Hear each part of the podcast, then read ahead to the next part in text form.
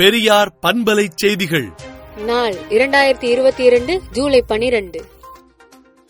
திமுக அரசின் திராவிட மாடல் அரசுக்கு எதிராகவும் உள்ளார்ந்த திட்டத்தோடும் ஆளுநர் ஒருவர் செயல்படுவதும் பேசுவதும் அரசமைப்பு சட்டப்படி ஆளுநர் எடுத்துக்கொண்ட உறுதிமொழிக்கு எதிரானது என்று திராவிடர் கழக தலைவர் ஆசிரியர் கி. வீரமணி அறிக்கை விடுத்துள்ளார்.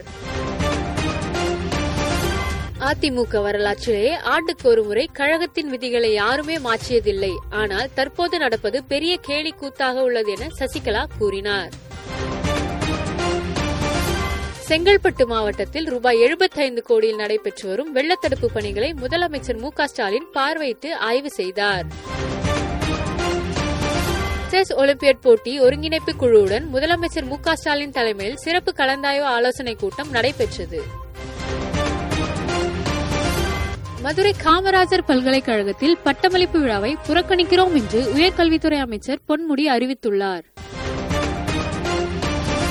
நீலகிரி மற்றும் கோவை மாவட்டங்களில் இன்று கனமழைக்கு வாய்ப்புள்ளதாக வானிலை ஆய்வு மையம் தெரிவித்துள்ளது. அதிமுகவின் பொருளாளர் திண்டுக்கல் சீனிவாசன் தான் என வங்கிகளுக்கு எடப்பாடி பழனிசாமி கடிதம் எழுதியுள்ளார். ஓ பன்னீர்செல்வம் உட்பட எங்களை நீக்கிய தீர்மானம் செல்லாது என்று ஓபிஎஸ் ஆதரவாளர் வைத்தியலிங்கம் கூறியுள்ளார். நாடாளுமன்ற மழைக்கால கூட்டத்தொடர் ஜூலை பதினெட்டாம் தேதி தொடங்க உள்ள நிலையில் அனைத்து கட்சி கூட்டத்திற்கு மத்திய அரசு அழைப்பு விடுத்துள்ளது. வெளிநாடு செல்வதால் கட்சியின் மிக முக்கியமான ஆலோசனை கூட்டத்தில் ராகுல் காந்தி கலந்து கொள்ள மாட்டார் என செய்தி வெளியாகியுள்ளது. அடுத்த ஆண்டு நடைபெறவுள்ள இமாச்சல பிரதேச சட்டசபை தேர்தலில் பாஜகவிற்கு வலுவான போட்டியாக கிமி ராம் சர்மா இருப்பார் என்று கூறப்படுகிறது. பூமியில் இருந்து பல லட்சம் மைல்கள் தொலைவில் நிலைநிறுத்தப்பட்டுள்ள ஜேம்ஸ் வெப் தொலைநோக்கி அங்கிருந்து பிரபஞ்சத்தை படம் பிடித்து அனுப்பியுள்ளது. ஜப்பானில் நடைபெற்ற நாடாளுமன்ற மேலவைக்கான தேர்தலில் சமீபத்தில் சுட்டுக் கொல்லப்பட்ட முன்னாள் பிரதமர் சின்சோ அபேயின் கட்சி அமோக வெற்றி பெற்றது.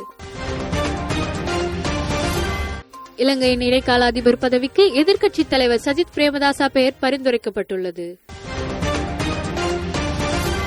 இலங்கை அதிபர் மாளிகையில் கட்டுக்கட்டாக படம் சிக்கியது. மேலும் கோத்தபய ராஜபக்சே பதுங்கு குழி வழியாக தப்பியிருக்கலாம் என்ற தகவல் வெளியாகியுள்ளது. விடுதலை நாளேட்டை விடுதலை டாட் இன் இணையதளத்தில் படியுங்கள்.